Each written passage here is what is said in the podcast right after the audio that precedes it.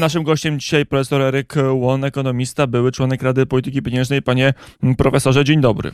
Dzień dobry, kłaniam się. Mamy wyniki Narodowego Banku Polskiego, projekcje mm, inflacji, ale też sytuacji ogólnej w polskiej gospodarce. No, wynika z nich, że inflacja zostanie z nami na dłużej, że nawet w roku 2025 nie zbliży się do celu inflacyjnego. Mm, to jest tak, że w tej chwili bank już nie ma wyboru i musi iść jastrzębią drogą, czy dla gołębi jeszcze jest jakaś nadzieja w delikatnej polityce w stopach procentowych w ramach Rady Polityki Pieniężnej?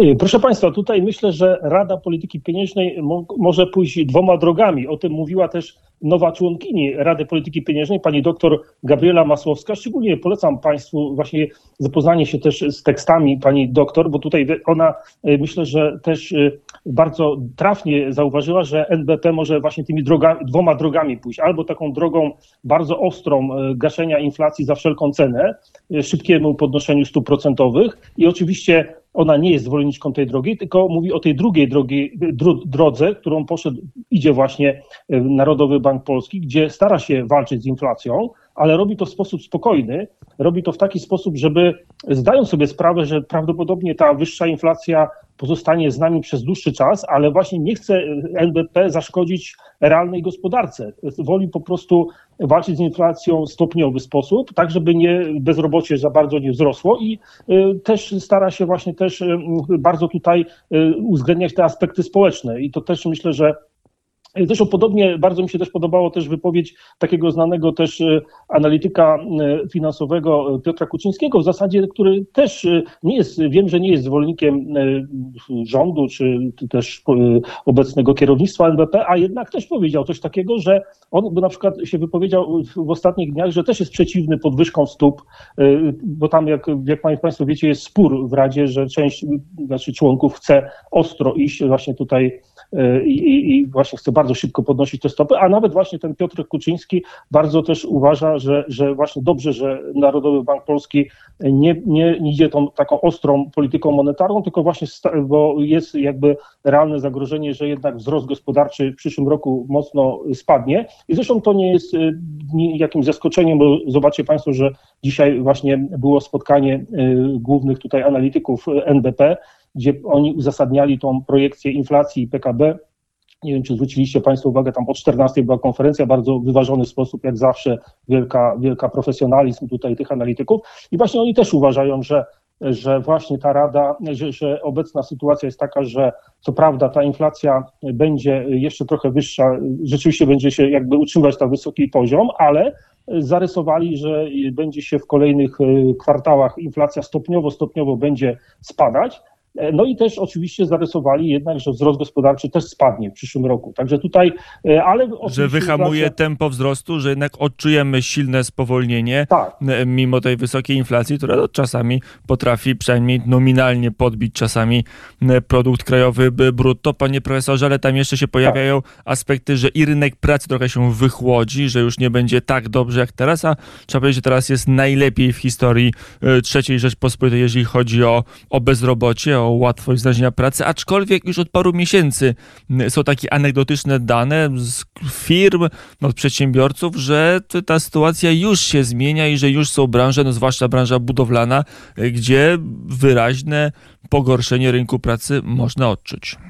Tak, no i właśnie tym bardziej y, myślę, że Rada Polityki Pieniężnej chce bardziej wyważoną politykę monetarną stosować, że nie, tym bardziej jest, y, nie, nie, nie, za bardzo chce ostro podnosić stóp procentowych, tak, tak niektórzy tutaj radzą, ponieważ zdaje sobie sprawę, że jednak polska gospodarka w przyszłym roku wejdzie w stan z pewnego spowolnienia. Na przykład to, co tutaj przewidują analitycy NBP, to że e, nawet zostali zapytani tam na konferencji, czy spodziewają się recesji i tak dalej, no to właśnie tutaj z ich analiz wynika, że jednak do recesji prawdopodobnie nie, nie dojdzie w Polsce, właśnie dlatego, że między innymi ta polityka monetarna i, i polityka rządu, a, e, właśnie tarcza antyinflacyjna e, i w ogóle wsparcie gospodarki przez rząd jest właśnie taki w tym kierunku idzie, że z jednej strony i rząd i bank centralny starają się walczyć z inflacją, ale nie tak za, za wszelką cenę, a z drugiej strony starają się, żeby ten wzrost gospodarczy utrzymać. I tutaj myślę, że gdyby, gdybyśmy poszli tą pierwszą drogą, właśnie tutaj wskazałem taką ostrą walką, ostrym podnoszeniem stóp procentowych, no to prawdopodobnie bezrobocie by było jeszcze wyższe w przyszłym roku niż się przewiduje i tak samo by, mielibyśmy jednak z bardzo, bardzo silnym spowolnieniem gospodarki, być może nawet recesją. A właśnie dlatego tutaj i rząd, i NBP nie chcą, nie chcą dopuścić do takiego scenariusza. E, panie profesorze, to jeszcze patrzymy na tą dynamikę inflacji w krótkim okresie. Analitycy Narodowego Banku Polskiego prognozują, że e, tylko ten wskaźnik no, najbardziej istotny czasami, jeśli chodzi o wpływ na inflację w ostatnim czasie, e, czyli cena opału, cena energii, ona poszybuje w pierwszym kwartale roku przyszłego 36%, czyli widać, że, że w niektórych przynajmniej segmentach pik inflacji mamy przed sobą.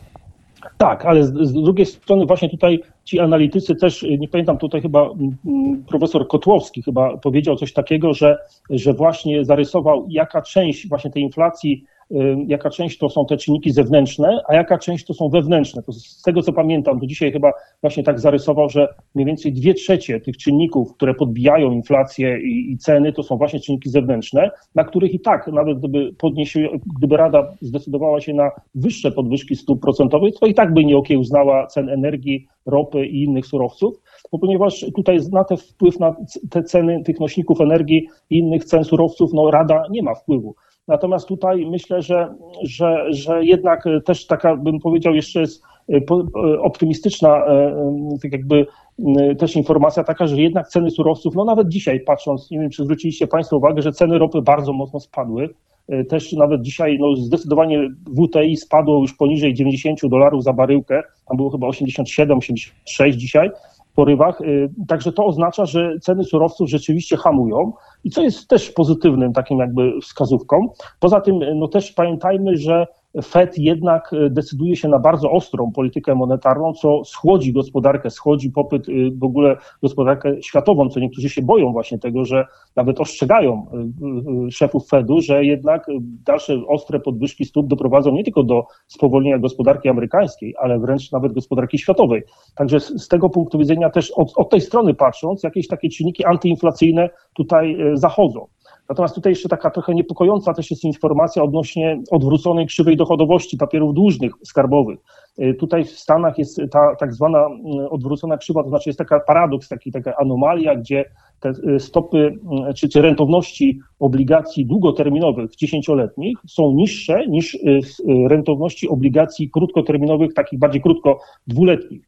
I to jest sytuacja taka trochę anomalia, ponieważ to oznacza, że jest jakby taką zapowiedzią spowolnienia gospodarki amerykańskiej i jakby, no nawet niektórzy wieszczą nawet recesji, więc to jest Chociaż ostatnie który... dane były całkiem, całkiem dobre, też jeżeli chodzi o rynek pracy w Stanach, więc e, wydaje się, że, tak. Że przynajmniej na razie te oficjalne dane nie są najgorsze. I to jest kolejne pytanie, już wracając do decyzji Polskiej Rady Polityki Pieniężnej. Panie profesorze Eryk Łon, ekonomista, tak. były członek tejże rady, jest naszym gościem.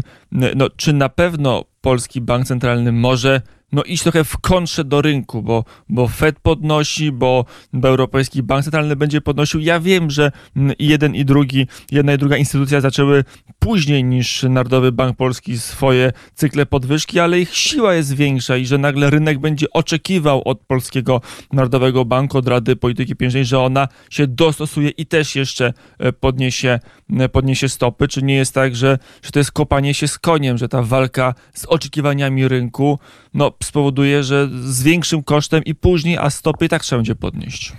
To znaczy właśnie, y, jeżeli chodzi o oczekiwania rynkowe, panie redaktorze, to jestem optymistą.